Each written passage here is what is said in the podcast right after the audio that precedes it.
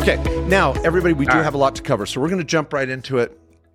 I think we got to dispel with this House bill situation right away because this is affecting everybody. Now, Matt's written an article, I've written an article, I've published some videos, some social media posts on this topic. We need everybody to get engaged and contact your representative or senator on the topic. I will explain why in a moment. But the biggest question we're getting is why do I need to worry about this House bill? Isn't it just for the super rich? And I'm not super rich. I'm not Peter Thiel. I'm not a one percenter. So aren't you just trying to deceive me as an average American to get excited about this bill when it's really only going to hurt the super rich? The answer is no. There are some poison pills in this bill. There's a lot of good stuff in the bill. And yeah, there's going to increase taxes on the wealthy, but there's a couple provisions that affect you and me, the average income American that wants to build wealth. Those are the two provisions we're scared to death about. That's what we're trying to get the word out on. So, Matt, I'm going to pose the question to you, keeping it simple. Why should the average American care about the bill, the tax bill that went from the House to the Senate? We're in the middle of it right now. Why should anyone care about it? Well, if you're an everyday IRA owner, your ability to self direct and invest in assets you know and want in your IRA is going to be significantly limited if this bill's enacted. If not halted. If not halted. Yeah. And if you've already done it, you're going to have to get out of it in two years or you're going to face taxes and penalties. So um, that's one point when we're talking about talking to our congressmen and senators that we've been really hitting home that frankly a lot of Democrats understand. Yeah. Yeah. This is not a Republican or Democratic issue per se because we're not talking about just the wealthy. If you want we're not even going to go there. So everybody chill out. I don't care if you're a team Biden or team Trump. I I just want to say this. If you want to take your IRA or your Roth IRA or your 401k and invest it maybe in real estate, pool some money and do some crypto, maybe do some crypto mining, do some crowdfunding, just, take your IRA and invest in small business, period. It, it, we could almost say it's impossible after this bill. Now it'll be severely limited with some restrictions. It'll be cost prohibitive, prohibitive in some ways. So I'm going to leave it at that. Um, and maybe Matt, you can unpack it a little further. But the, that's the big question we're getting in our office. Why should I read your article? Why should I contact my congressman? It's because we want you a year from now, five years from now, or right now to be able to use your IRA and invest in what you know best and not be forced to go to Wall Street like a sheep. We want you to be a wolf. We want you to be out there, not a sheep. Or a sheepdog. Be the sheepdog, you know, yeah, yeah. that protects the sheep from the wolf. The sheepdog. No, we're on. the sheepdog. They're the wolf. Yeah. Oh, we're the sheepdog. Yeah, yeah. We're protecting okay. you so you can eat what you want. Eat what you kill. oh, yeah, okay. yeah. We just don't want right. you to be a sheep. Man, that that metaphor was twisted up there. Okay. Um, well, let me say this. I think the IRA LLC is one strategy you real estate investors listening, many of you that have bought real estate with your IRA have used where you manage it. Many of you doing crypto where you want the keys or mining need an LLC to execute and pull that off. Can't do that anymore. Under the bill, you can't be the manager of your LLC. And if you are, you're gonna have to change it. So that's a that's a big one. That yeah. one's a freaking doozy. Yeah, yeah. And I think we can leave it at that. Now we could go into the backdoor Roth, maybe some uh, mega Roth type issues. And I'll be blunt. It is true if you're killing it and making two, three, four hundred grand a year or more in whatever business model you have. God bless you. Enjoy the ride. Be careful. Save your money. Pay off debt but you're going to be doing the mega Roth type of stuff, the backdoor Roth type of stuff. And they're talking about limits on Roths. I'm just going to tell all of you, for the most part, um, that is a wealthy issue. And some of you may want to contact your congressman or your senator about that. I get it. But just all of you, please take a moment to check out the link below in this podcast alone and on our articles and on any of our social media posts or videos and just click, click, click. You can easily write in 10 minutes a quick message to your representative and say, don't kill my IRA. I'm a regular pay tax paying American. I only make 100 grand a year and I self direct my IRA. And we tell you the provisions to note in your message and you're good. So yeah, if you're following our newsletter, you're going to be hearing all about this. So make sure you get over there at mainstreetbusiness.com, yeah. sign up for our newsletter. You'll get all the links and where to go for this. Um, but yes, and now now I'll say this: we're going to have lots of strategies and planning about this. We'll be talking about it. Um, but this is not the only thing going on. We still got the rest of tax and legal coming in from like like Valerie's question in here. By the way, if you want to just start with that one, not to stay on a political topic, but there's, you know, President Biden uh, has a vaccine mandate on businesses with 100 employees or more. And she's asking, how do we get, is there a way to get out of this mandate if we have 100 employee, employees or more? Okay. Matt? All right. I don't know. yeah. Yeah. This is the, this is where you're going to, this is the, moving employees around to other companies and stuff is not going to get you around it. I guarantee you that's already thought about in the regs. Now these regs are coming through OSHA. So this is, you know, the Department of Labor and the well, Office of Safety and Health or something like that, that really goes over like safety issues in a workplace. You know, this is the federal agency that did this. And so they're saying, hey, the vaccine needs to be required.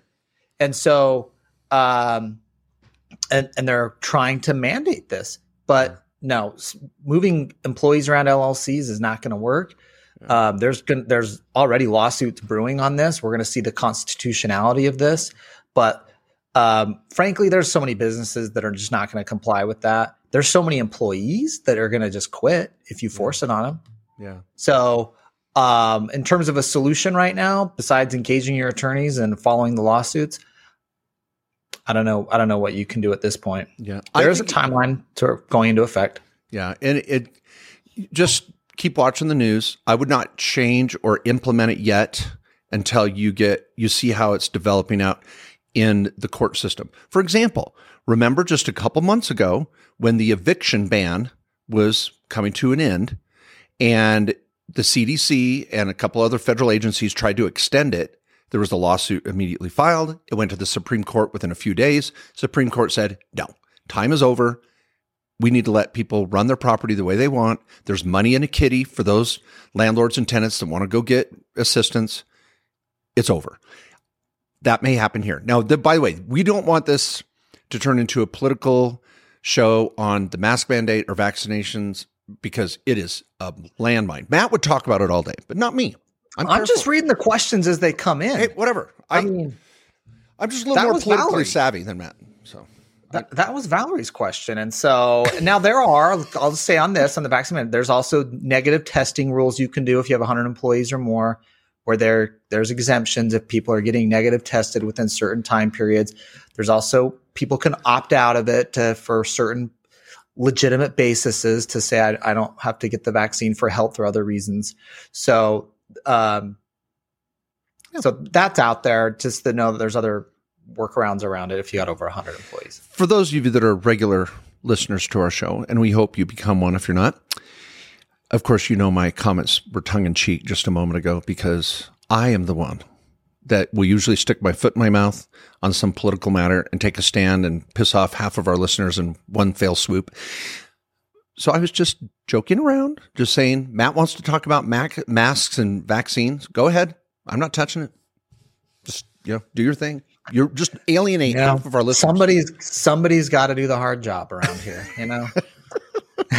All right. Okay. Now I'm I'm going to go to a question just because I like this handle. I think this is you know this is Flipper, Flipper in Texas. Now I don't know if they're talking about real estate Flipper or maybe they're a kind of a dolphin fan. You know, they like yeah. porpoises and dolphins. But anyway, we have Flipper living in Texas with a question. Now, I think this is good. Back for- at the end of this, uh, at the end of Flipper's qu- question here, I'm going to come back with a uh, one of my favorite Saturday Night Live lines. Oh, okay, yeah. All right. Just stay tuned while Mark bores you with his answer. Just know there's something coming on the un- other end of it. Yeah, and some of you may fun. be anticipating Matt's going to tell a joke that might be funny. yep. Right there, we've got you. You know. we shall see. okay, Flipper says, I live in Texas and I funded a plant nursery for my wife and I with my 1099 sole prop. Now, bless his heart, I don't know what that kind of means. I funded a business with my 1099 sole prop. What is this sole prop you're talking about? You got a 1099 for something else and you started a plant nursery. I'm just going to say this. Flipper apparently has a plant nursery in Texas, and that's a small business. Okay. We'll just, we'll just go with that. So no matter what state you live in, you might have a little small business like Flipper. Theirs happens to be a plant nursery. Pretty cool. Uh, if it was in Colorado, we might know what they're planting, but in Texas, yeah, not sure. Okay, now I also, he says, we have 50 acres in Kentucky with timberland, uh, of timberland.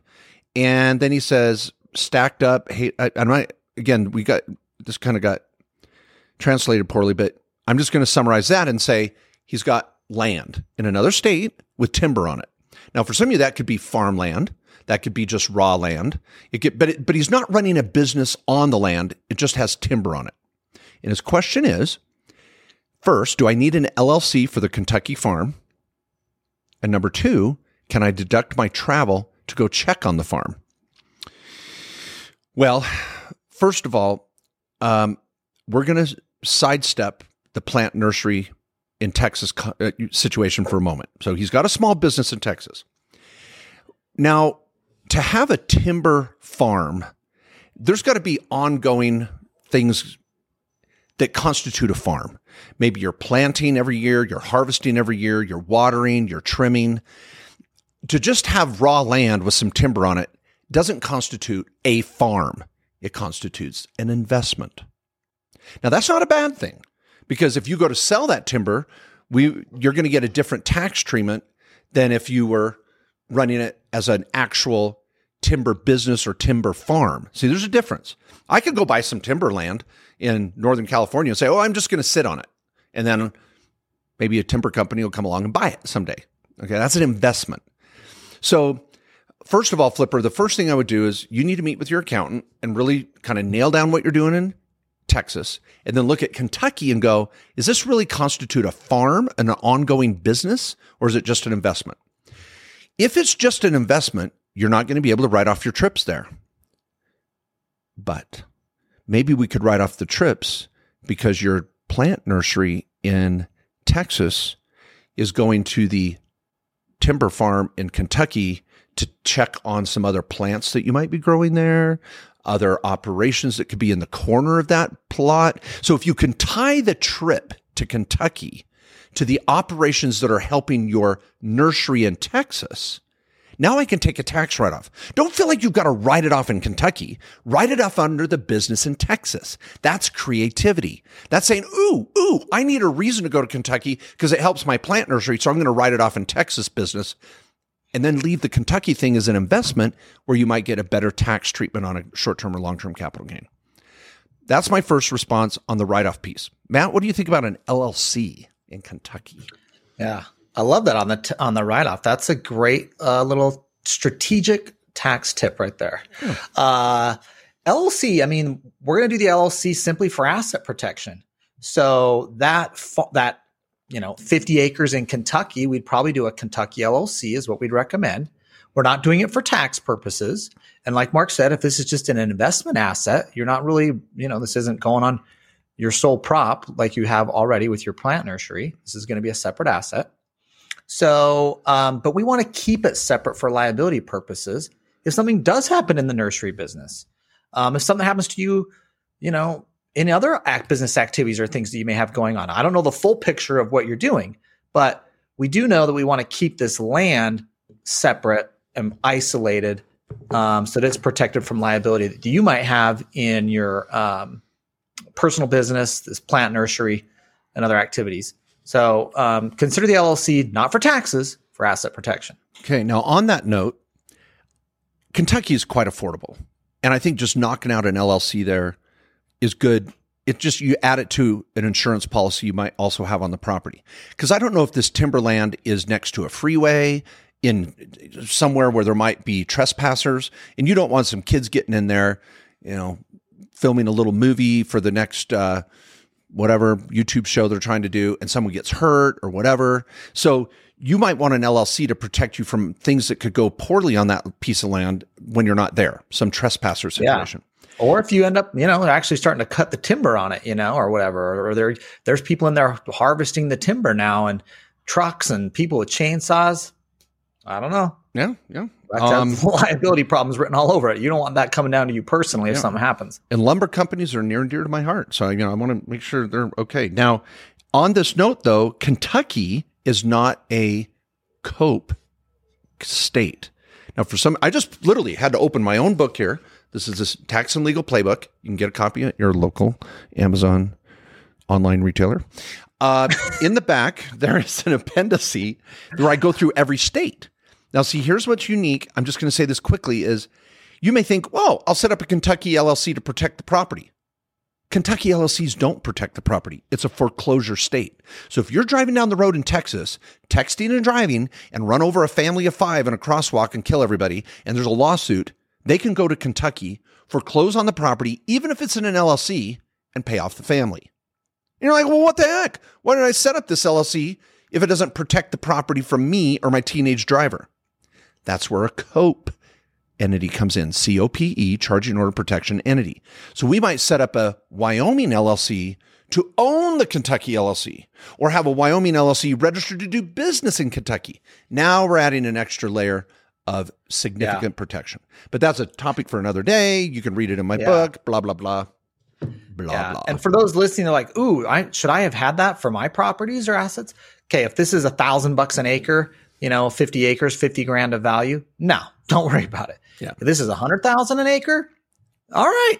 Okay, we're we're thinking about this now yeah. for this property. Yeah. So it all depends on the value of the property. Yep. Okay, Matt, do you want to choose the next question? Oh no, sorry, you had a flipper joke. My Saturday Night yeah. Live, yeah, we're on pins and needles. Yeah, here. pins and needles. Yeah, this is. I, I, don't know if I told this one before, but uh, it, you know, it's one of these dry ones. I don't know if it's that funny, but okay. do you remember like Deep Thoughts by Jack Handey? They used to oh. come on oh. Saturday Night Live. Yeah. It kind of it like scroll the words and there'd be like some like cheesy music playing Deep Thoughts by Jack Handey. Yeah. it was like it's like if you ran into two guys walking down the road and one of them's name was Hambone and one of them was Flipper, which one do you think was a dolphin? You'd think Flipper, wouldn't you? But it's Hambone. I don't know why I think that's so funny, but I just remember that. Yeah. yeah, that wasn't funny. Okay, so let's move on to our next question. hey, somebody like like one person. Yeah, one Wait. person out there is probably pulled over on the side of the road in their car, yeah. going, "Oh my!" They're just gut laughing. Mom, mom, come on. yeah, yeah, mom. Yeah, Mrs. Sorensen, that was for you. ah, dang it. Oh my gosh. Okay, so uh, now, Matt, do you want to choose the next question? Yeah, let's go to Brendan's. So this is this one Oregon. We're headed over to Oregon. Packet, yeah, okay. from Oregon. Um, Bre- Brendan says, "My wife and I are starting an exporting business." Um, importer exporter, huh? Are starting an exporting business titled Oregon. Vandelay Industries. yeah. uh, uh, my wife is starting an exporting business in Oregon, shipping pre-ordered products out of North Carolina with my brother-in-law, who is on the receiving end in Egypt. Wow. A little confusing, but I think I know what you're saying. We went from Oregon to North Carolina to Egypt, and you How trust him. Okay, so we're going to assume we trust brother-in-law. Yeah. Okay. All right. Keep going. Let's just uh, yeah, let's just let's not worry about that. We'll get to that. Okay. Yeah. Yeah. How should we structure our business relationship? FYI, we are new to business. Okay. Could I ask for more of a recipe for disaster? Like, where's the where's the nuclear button? Yeah. Brother-in-law. Okay. First of all, okay. Let's anyway, start. Let's start here. okay. What do we have? We have a partnership. We have a U.S. resident in Oregon, and we have a non-U.S. citizen or resident in Egypt. Okay. Now these those facts are important. The fact the, pro- the products come out of North Carolina doesn't really matter. Who cares? You're in Oregon. You're going to get taxed, Brendan, based on Oregon income tax. Now, um, as a, um, now, let's just stop there for one quick moment. Some of you may yeah. go, "Well, I'm drop shipping out of North Carolina. Don't I get sucked into North Carolina tax or need an LLC in North Carolina?" Not if you do not have employees there or have a building there or lease space there, and it's literally a subcontractor that's drop shipping your product then we're not going to worry about the North North Carolina organization. But you're answering the phone, you're taking orders, and running the show out of Oregon. Now, as an aside, some of you in California are like, "Well, I'm doing that too. I'm not going to get taxed in California." Yes, you are because you answer the phone in California. the end. Seriously, that's what the state yeah. said. So Oregon's going to grab you too. I actually clerked for the Oregon State Tax Court back in the day. I worked for the dark side, and then came over to the light side and said, "You know, I'm I'm for the empire. No, I'm not for the empire. I'm for the Who fought against the Empire? The Rebel, the Rebel Alliance, the Rebel Alliance. I'm part of. The, we're terrible at Star Wars. Yeah. Okay, so Matt, keep going. So we're in Oregon. We're not worried about North okay. Carolina. Okay. All right. First, uh, because you got a you've got a partnership here, we're going to want an LLC for the partnership business. So the exporting business, our recommendation would be an LLC. Now, can a non-U.S. resident own an LLC? Yes. Can a non-U.S. resident own a or citizen own an S corp? No. Okay, so we're going to do an LLC as the partnership, Brendan. Your brother-in-law is just going to own it personally. A, a non-U.S. citizen can own an LLC, and your brother-in-law is going to do that. He's going to have to file a tax return in the U.S. for income being generated here. On your side, we depending on how much revenue is being made here. Um, but if you're making more than you know, 100 grand total in this thing net between the two of you. And I don't know if you're 50 50 or what the deal is, but if you're getting more than 50 grand on your side of the deal after all the expenses, we're going to want you to own your share of the partnership LLC in an S Corp. So you're a US citizen. We want you to have, we probably do an Oregon S Corp, probably do an Oregon LLC for the partnership. Again, you'll own an S Corp. Your S Corp's going to own your share of the partnership LLC. The partnership LLC is the business that does the, the interfaces with customers, that pays for product, that you know pays all the expenses, and then it splits the profit down to your side, which is going to be your S corp, and over to brother-in-law, which will be brother-in-law personally, because brother-in-law can't have an S corp under tax laws because he's not a U.S. citizen or resident. Now, this top, this whole issue, and Brendan um, in Oregon, love the question you've got all sorts of issues embedded in this. Um, we could talk about it for the whole show. Um, I totally concur on Matt's recommendation. Here's a couple other thoughts. When you set up an LLC with a foreign owner, you have responsibilities as a manager of that LLC because of we've got anti-laundering rules now. We've got um, Patriot Act one and two since 9/11. There's someone down in trust me there is someone in the basement of the Pentagon tracking your payments to your brother in Egypt. You just can't send money all over the world and not someone go, what's going on here? So you're going to want to make sure you follow the rules on proper reporting for having a, a non US partner. I've got an article on this. If you go to my blog and just type foreigner, um, you can see a, a, nice little article that opens up the doors to this. Your brother's going to need a special tax ID number to be doing business in the US. You're going to have to report some certain things. So just know that there's some baggage there. He's just not going to walk away in Egypt and not, you'll be the one in trouble if he doesn't get his crap together. So again, you're relying on your brother in law. we won't go there. Okay, now the next topic is. Um, I just had one comment on that. This is for everyone doing a partnership with brother in law, best friend, whatever. Um, you know, just other business or real estate person you run into. The L, you, the reason we like the partnership LLC, there's a number of reasons. One is it's a great entity. You've got asset protection, liability protection, but that LLC is going to have an operating agreement that's like your partnership document. Has terms built in there. What happens if we may have a dispute? What happens if one of us dies or becomes disabled? What, you know, how do we share profits and put in more money if it's needed? Like this is your partnership agreement. You need to have something like that. And that's why I consider that partnership LLC. That was the only thing I just want to add on that that I think is helpful for anyone partnering and is a helpful tip on why we like the LLCs. Make sure you get the operating agreement and you have the provisions in there that represents how you guys have agreed to do business. Yeah, so good. Now, a couple thoughts are also um, if you are submitting questions to our show, you will be um, um, typing those up at mainstreetbusiness.com. And when we reply, we will put um, a couple comments in your statement or your post to point in the right direction. So I cut and paste uh, the article on foreigners in your reply in your comment, and also keep in mind uh, chapter twenty two of the tax and legal playbook goes into partnerships. And I love what Matt talked about having your share of the ownership in an S corporation. Main, that's what Flipper's going to be looking at doing in his nursery down in Texas too. So lots of good things going on. By the way, if some of you are already enjoying this and you're like, "Oh my gosh, this is so much to learn. I don't even know what to ask." Please know that I've got four more four workshops this fall around the country. Chicago coming up in a couple weeks, Texas doing a one day in Dallas, then Orange County and also in Honolulu and then doing a virtual broadcast the first week of December.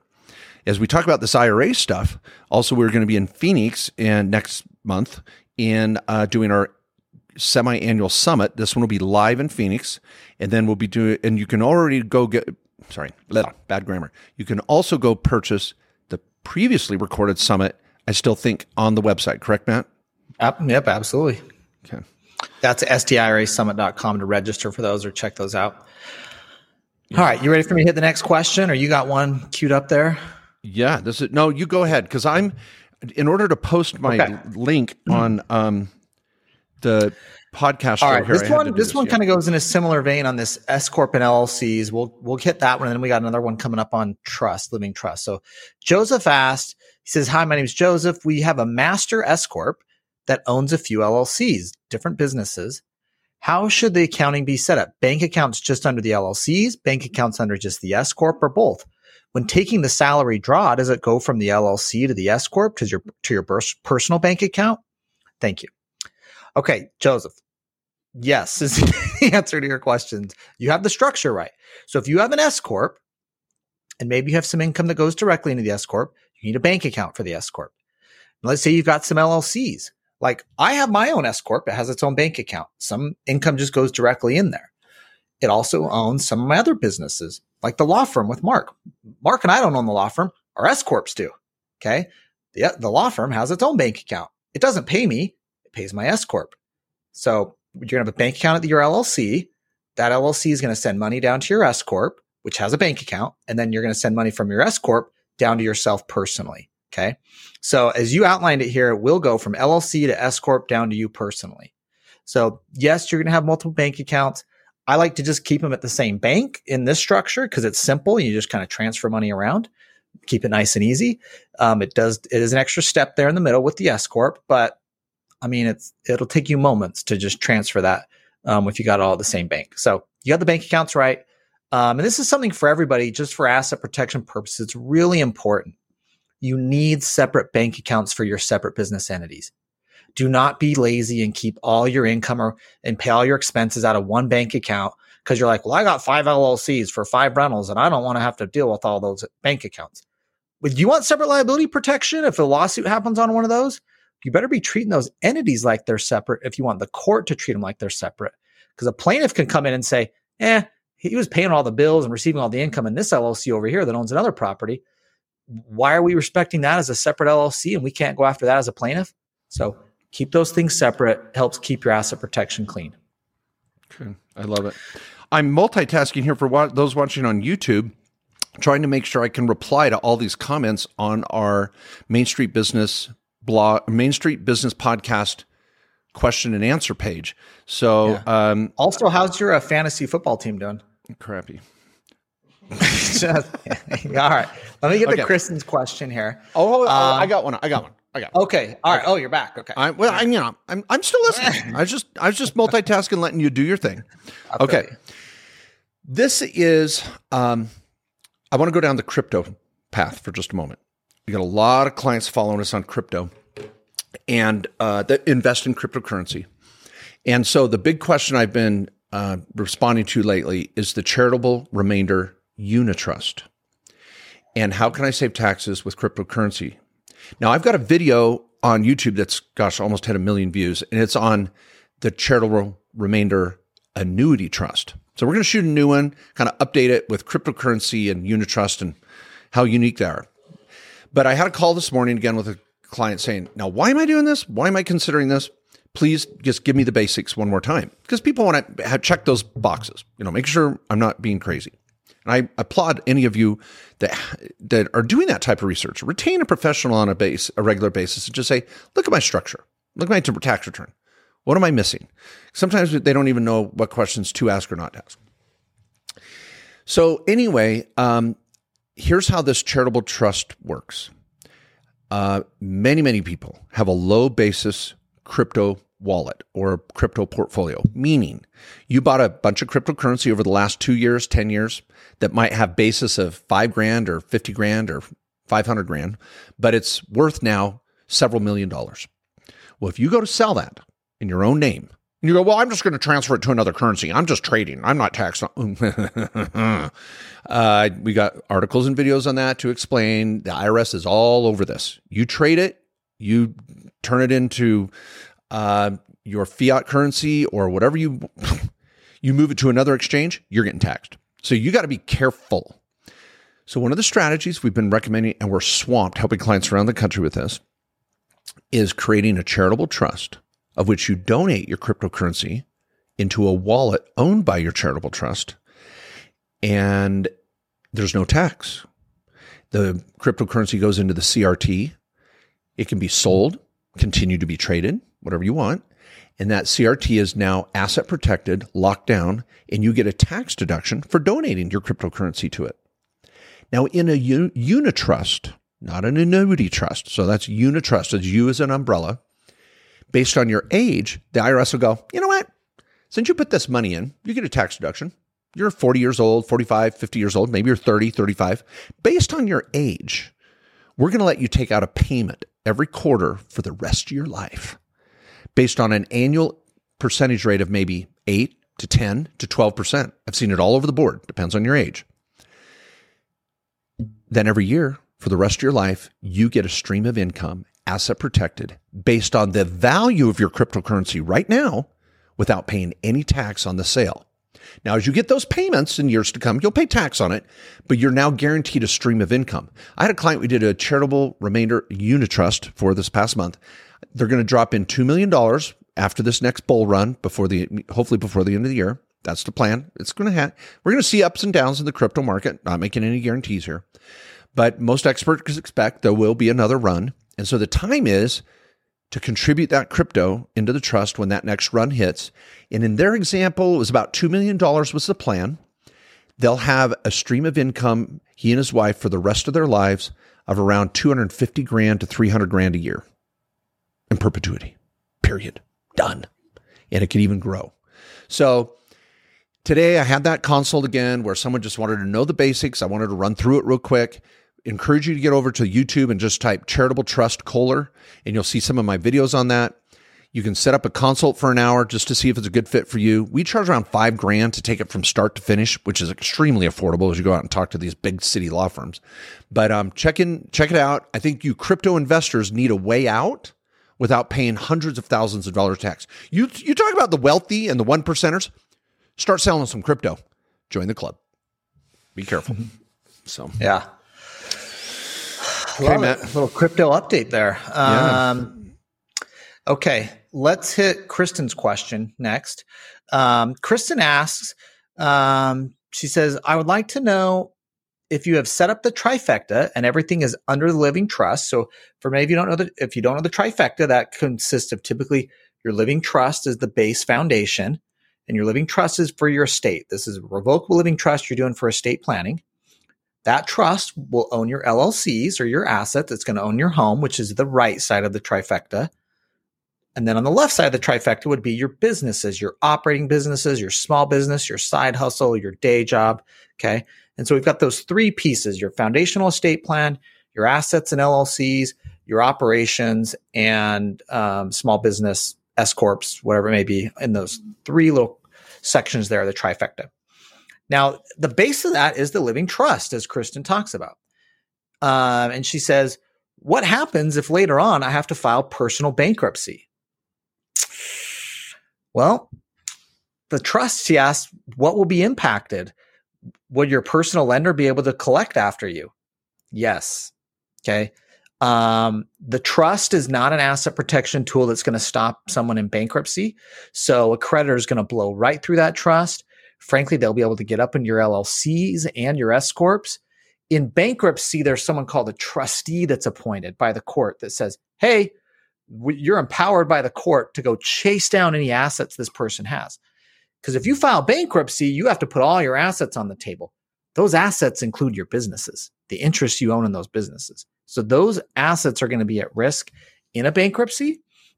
Um, it's not like you're going to go into bankruptcy and say, "Hey, you know, I don't own anything.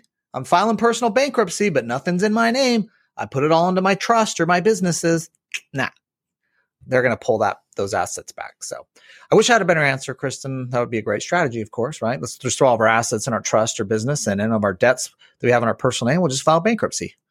But um, and if there was that option, we would definitely be teaching it, but there's not. Okay. And thanks everybody again for on YouTube. Uh, please know you got my 98% attention. I'm trying to make comments here on, um, again, our podcast question page. And uh, I had a new laptop. I got a new laptop and getting authenticated to post those, these questions. I'm going to post these answers. It's driving me crazy. So we're trying to make that happen. Oop, there's my code. Okay, now I had another question here that I love, I would love to answer. Um, so this was a client that said, I have an S corporation and um, his name's Mark as well. I was like, how do I say who this question's from? His name is Mark as well. He's a good long time client, but uh, great name. His question was, I have an S corporation, but it hasn't made any income this year. Maybe a little bit, but with expenses, it's basically zero. Do I still need to process payroll? What am I supposed to do? Now, this is going to happen in the life of your S corporation. Any of you out there, if you're going to set up an S corporation um, to save on self employment tax, there's going to be quarters where you make no money or a certain year. And does that mean you just get to go on autopilot and don't have to report anything? Regrettably, no, because the IRS doesn't know what's going on. They're your boyfriend or girlfriend and you just ghosted them. They're going to freak out. They're going to be like, what the freak's going on? And they're going to come key your car door. So I've heard. I mean, but that's another country song there. But they're not going to be happy. The IRS wants to know what's going on. So if you have an S corporation and you don't have income, you have to at least file zero payroll reports. You can oftentimes do them yourself once you get them down. They're simple, they're easy. Uh, I want you to pay minimal fees to do this. And at the end of the year, you may not even issue yourself a W 2. You'll just do zero 941s. But then in the IRS system, there's not a big question mark. Like, who's this, you know, nut job out there that's not filing payroll? So at the end of the year, you'll still file a zero tax return, maybe report a little income, some expenses. But if you're not taking money out of the business, it doesn't mean you still don't have to let the IRS know what's going on. Keep the S Corp around. You can use it for many years to come. Just like Matt commented earlier, it could be a partner in other operations. It could do its own thing with websites and affiliate fees, marketing, consulting. I, have had the same S Corp now for 22 years. It's been wonderful. And I want all of you out there to have an S Corporation to use for your ordinary income. So don't give up on those reports. All right. Um, hmm. Let's hit. Um, Ooh, I did have a question on um, on 1031 exchanges. Sorry, that came in by email on this. I forgot. Uh, I had a question. Someone selling asked, "Can I sell a property in the U.S. and do a 1031 exchange to acquire a property in the U.K.?" Ooh, great question. Right. Yeah. Now, speaking of the UK, though. I've got a bucket list item in UK yeah. that Matt Sorensen has uh, been allowed to check off his list. Do you want to? Yeah. You want to tell them what you did, which Funny. is really cool. Yeah, I mean Premier League soccer, football, whatever you guys want to call it, game. So I went to one in London. I saw Arsenal play, which was pretty awesome. I tell you, like any U.S. sporting event, the energy and excitement and passion of the fans was nothing compared to what I saw.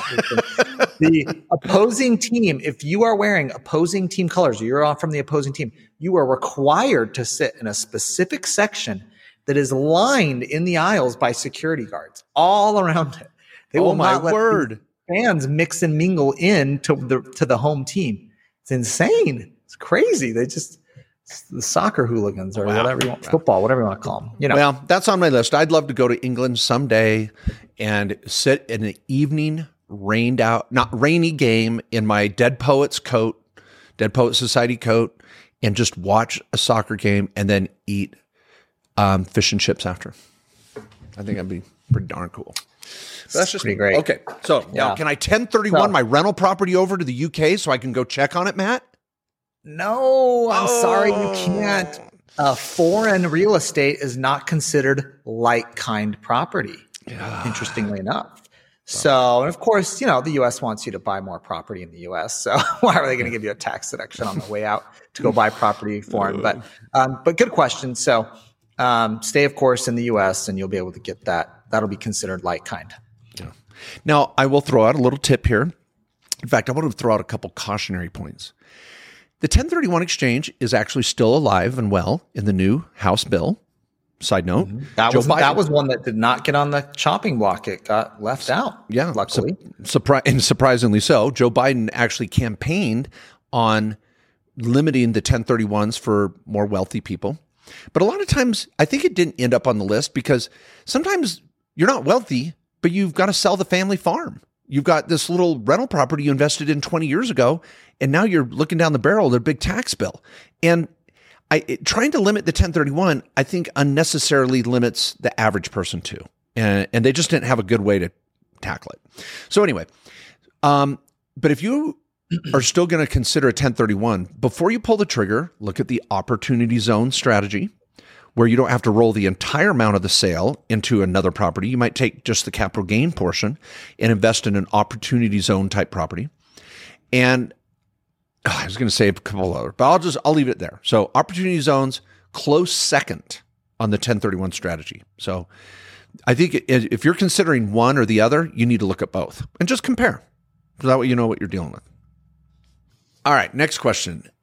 Thank you, Matt, for your patience as I was trying to reply to everybody here and those out there that are like, is Mark getting engaged here? I'm engaged. I'm trying to help all of you here. I love it. Okay, Diana says, uh, Hello, Mark. I'm a big fan of your podcast. I just want to point out, she said your podcast, implying yeah. my podcast. And she only dropped your name. Yeah. I get it, Diana. I, yeah, I, yeah. I get it. I see. I hear what you're saying. hey, I don't. Matt's so smart. I feel, like, I, I feel like Andy Richter on the Conan O'Brien show. You know, you know just well, like show up. yeah, I just want to point or, out uh, Paul Shaffer on David Letterman. Like, um, I'm Batman. Matt's Robin. That's yeah. That's the way it is. Yeah. No, I'm just joking. I Matt's so smart. I got to look for a little kudo here when I can get it because he's just so dang smart. Okay. She says, Thank you for doing what you do. I have a question regarding home office deduction. If I have a business structured as an S Corp, do I take a home office deduction on my business tax return on on my personal? Technically, the way you said it, Diana, neither. Okay, everybody. Is she going to get a deduction? You bet. Let me explain what, let's look at what she said. Can I take a home office deduction on my business tax return? No, the home office deduction does not exist. Corporations don't have a home.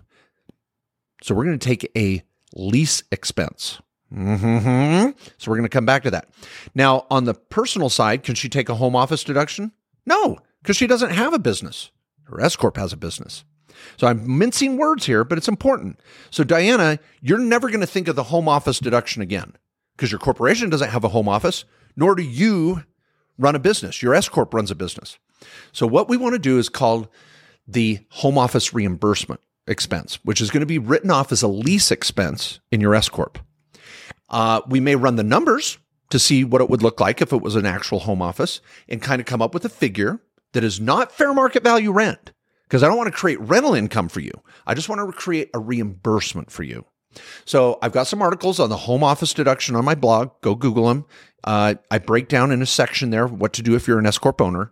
But you're going to basically calculate a lease expense, book it in your S corp, and it's tax free to you as a reimbursement. I have some clients that say, "Oh, my home office reimbursement is 300 a month." And they just literally write themselves a check for $300 every month. That is a tax deduction in the S corp and tax free income to you pretty cool. I have other clients that are like, eh, I'm just going to do it at the end of the year. $3,600 write off, 300 times 12. And now I'm just saying 300 as an example. Everybody's going to be a little different. But, um, so Diana, great question. Just I minced words a little bit there, but I want you to be make sure your accountant is writing it off as a lease expense in your S corp. All right, awesome, good question. Uh, Marva asks, what happens if tenants refuse to apply for rental assistance? Do you think in the future landlords will be allowed to apply? Now, uh, Marva, landlords are allowed to apply actually, but they must get the approval and consent of the tenant in order to do so. So now what I've seen property managers do on this, and for everyone that knows, right, we've had this foreclosure, eviction moratorium. Now it's passed. It was ruled unconstitutional on the foreclosures. And um, for many of you landlords out there, particularly small landlords that have haven't been pay mortgages and not can, been getting rent during the pandemic, we know it's been frustrating. The rental assistance has been very generous. I've had to use it for some of my tenants in my rentals b- before. Um, and what I've seen from property managers that kind of manage properties, is I have some property managers that manage some on my own on this, is they're really trying to give tools to the tenants who are not paying to make it easy for them. Give them an easy consent form that just says, sign this, we're going to go get your rent so we don't have to sue you. We're going to go get your rent paid from, you know, the rental assistance fund. And so um, if you put it that way and try to really engage your tenant, now your tenant may be, you know, not taking your calls or responding to anything. Um, but the at least the, the the way that the when they renewed the funds, they did allow landlords to apply on behalf of their tenant if the if the tenant consented. So you might try and just get a consent from them and say, "Hey, just give me your consent so I can go apply for this on your behalf. I'll do it. Don't worry. I'll fill out the paperwork. They're going to pay me, um, but I have to have your your consent on this because if you don't, I'm going to be chasing you down for the rent, and you're going to have to pay me."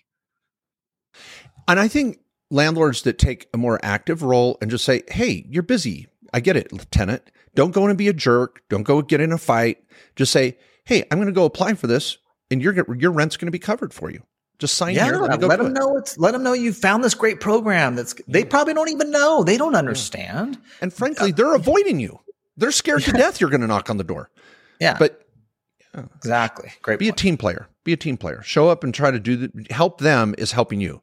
Help me help you. Help me help you. Uh, do you have that? Jerry Maguire. Thank you. Just want to make sure that was good. an easy one. I mean, that was that was that too easy. You can't pick that one up, I mean, yeah, yeah, you're. You, it was a dude. I mean, I, I knew that one. Groundhog yeah. Day. I yeah, I know that. Yeah, Matt, you had me at hello. I'll just say that. Okay, now uh, even Corey's popping off over here, our producer. Love it. Okay, now I want to go back to one more crypto question this may be my last question I'll field, and then Matt, you get you can choose your favorite. Um, this was a question on crypto that kind of relates to what I said a moment ago uh, regarding charitable remainder trusts, but it it is a little different. And so, gosh darn it, where to go? Where was it? it? Did it get lost in the feed here? Um.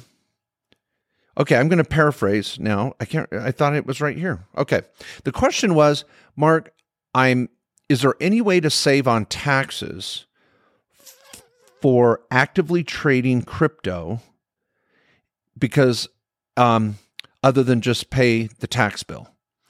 And now this is really okay here it is sorry. I'm going to rephrase it in his exact words because it's kind of a tricky way the way he said it. Is it possible for you to save or avoid high tax bills if you are actively trading cryptocurrency or once you sell it, are you screwed? Now let's unpack that.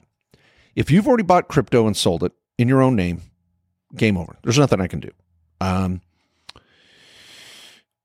so just you're going to have a tax bill. Now we might be able to minimize the taxes from other strategies, but not in the crypto world per se. Maybe there's some other write-offs or tax credits we can go look for. But listen to the first part of Richard's question too. Is it possible for you to save or avoid high, high tax bills if you are actively trading crypto? Now, what does that mean, actively trading? Um, okay, I'm going to say if you can hold on to the crypto and put it in a CRT, yes, I can save you on big tax bills. Now, if you're trying to resell it and resell it and live off the income, it's going to be hard to save on taxes there. And I had a consult with a client the other day too that said, Well, I want active trader status. Oh, you do? Well, then I get to take tax write offs because if I'm active trader status, I read on a website, I get write offs because I'm an active trader. Oh, did they mention that you lose short term capital gain and long term capital gain treatment and now it's subject to ordinary income tax and self employment tax? No, they didn't say that. They just said, I don't get write offs unless I'm an active trader. Well, folks, yin and yang, double edged sword, whatever you want to say. If you want active trader status, it's not, you know, the pot of gold at the end of the rainbow, there's some crap that comes with it. And that means you're going to need to deal with self-employment tax because you now you're in the business of trading. So uh, I tell many of you, think twice before you say you need active trader status. Maybe you don't. Get a consult. Don't search on the web for the answer you want. Pay for a real professional. Helps everyone, hurts no one. Okay. it's good for the economy. good for the economy. Sorry, I had to get that. In. Okay, right. now um, that's all I said there. Matt, right. last question. Okay. You got a good, a goodie, a doozy. Yeah. Mm, finish with a I got doozy. One. I got, I got one here. Okay. Um, I see Eric in here says still waiting for Matt to wear his cowboy hat. I know. Ooh. I know. I got it by the way. It looks pretty pro. I have yeah. to say Mark did a great job. Ooh, I heard Yellowstone. The first one we got, I got a new one. We kind of swapped it out. Mark got a new one that fits. Turns out I have a big head. Um, so yeah, yeah, little reveal there. Um, but I got him a much better hat, form fitted in Jackson Hole, Wyoming, and the reason why I had to go to the next level and get him a hat is because he needed to look like John Dutton. And man, folks, you got to see the pics. He's looking pretty hot. And yeah. and I did find out Yellowstone's next season comes out first week of November. Ooh, that'll be exciting. Ooh, a little right, little reveal there. Time for the holidays. Get a little little little Yellowstone in. Okay, Oof. Jen asked. Okay. Um, Jen Hunt, I've reached the point of full capital gain exclusion on my home and want to sell it to a friend at cash market value. I will rent it back from him and eventually buy the house back. Is this legal? Essentially, would this reset my cost basis and give me the equity? No. okay. Pray tell, Matt, why it would not? You want to say yes? yeah, I'm I'm I'm so far in. I do this with parents all the time. I have kids buy the house for mom and dad, take the capital gain exclusion, and then rent it back to mom and dad so they can go get Medicaid. Tell me what you don't like yeah. about this. Yeah, but you're not going to be able to stack another capital gain exemption on on the same house. Um, there's gonna this is going to be like a collapse transaction of, all right, well, you built up capital gains, you took advantage of the exclusion up to 500 grand, great. You sell it, okay with the rent back. There's no reason you can't rent the property back after selling it. But now you want to then buy it back.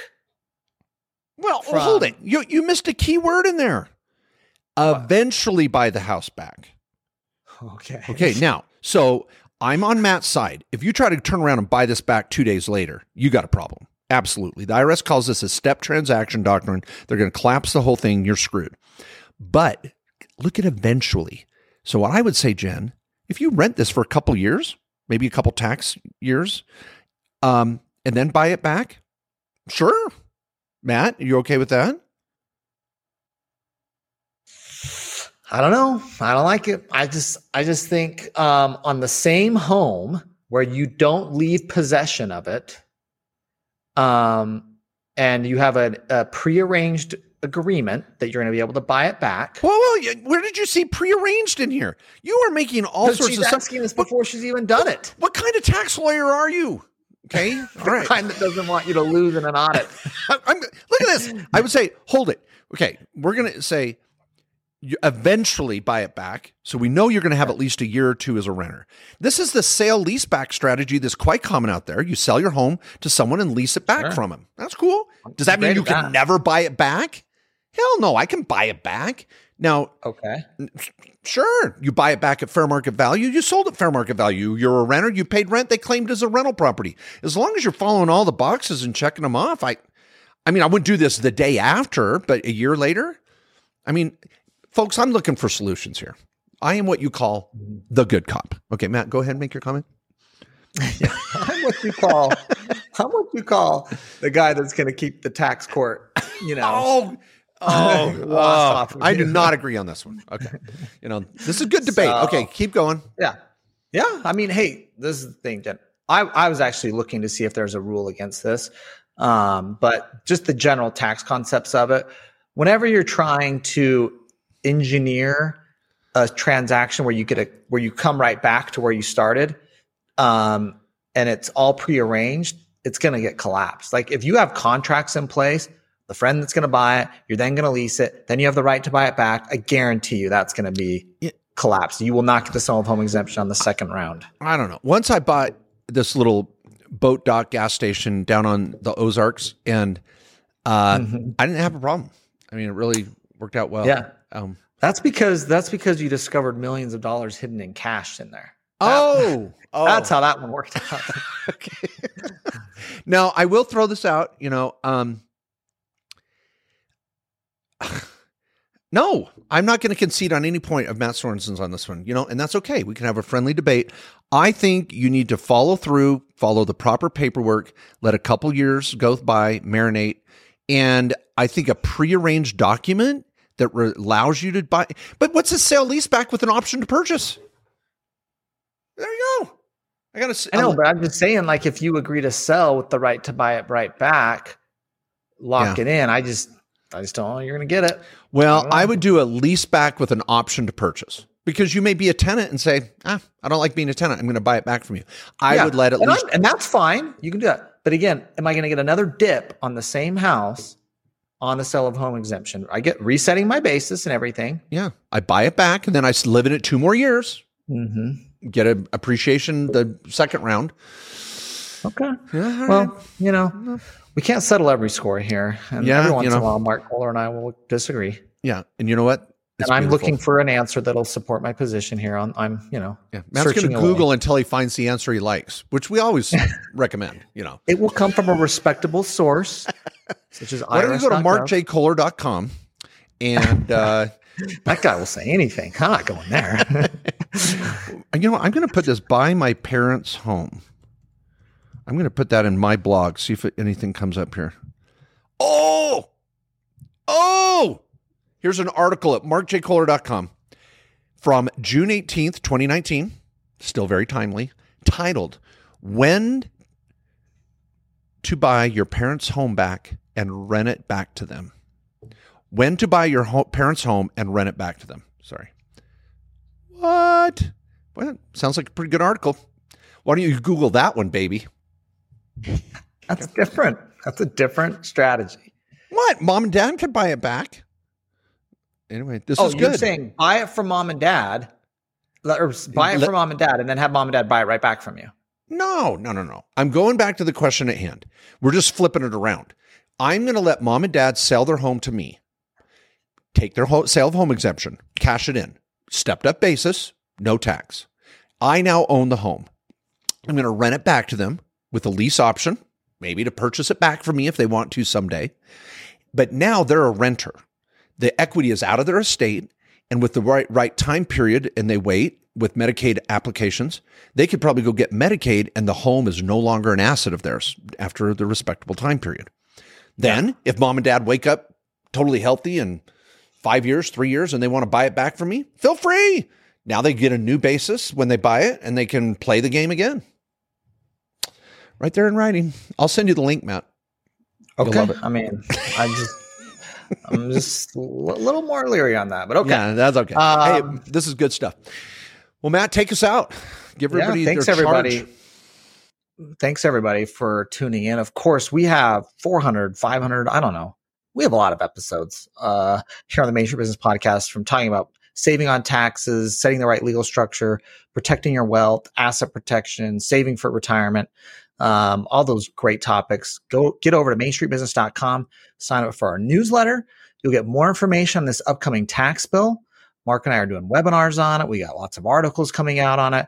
And any changes in the law that happen, we're going to come right back with strategies after they happen. So every time this happens, and it's happened many times over Mark and I's career, there's some good news and there's some bad news, and then there's some new strategies. And being the captain of your own ship and learning what works in your situation is what's most powerful. That's what we're hoping to give you the information here on this podcast so that you can go out and execute on it. Thanks, Thanks, for being everyone. here.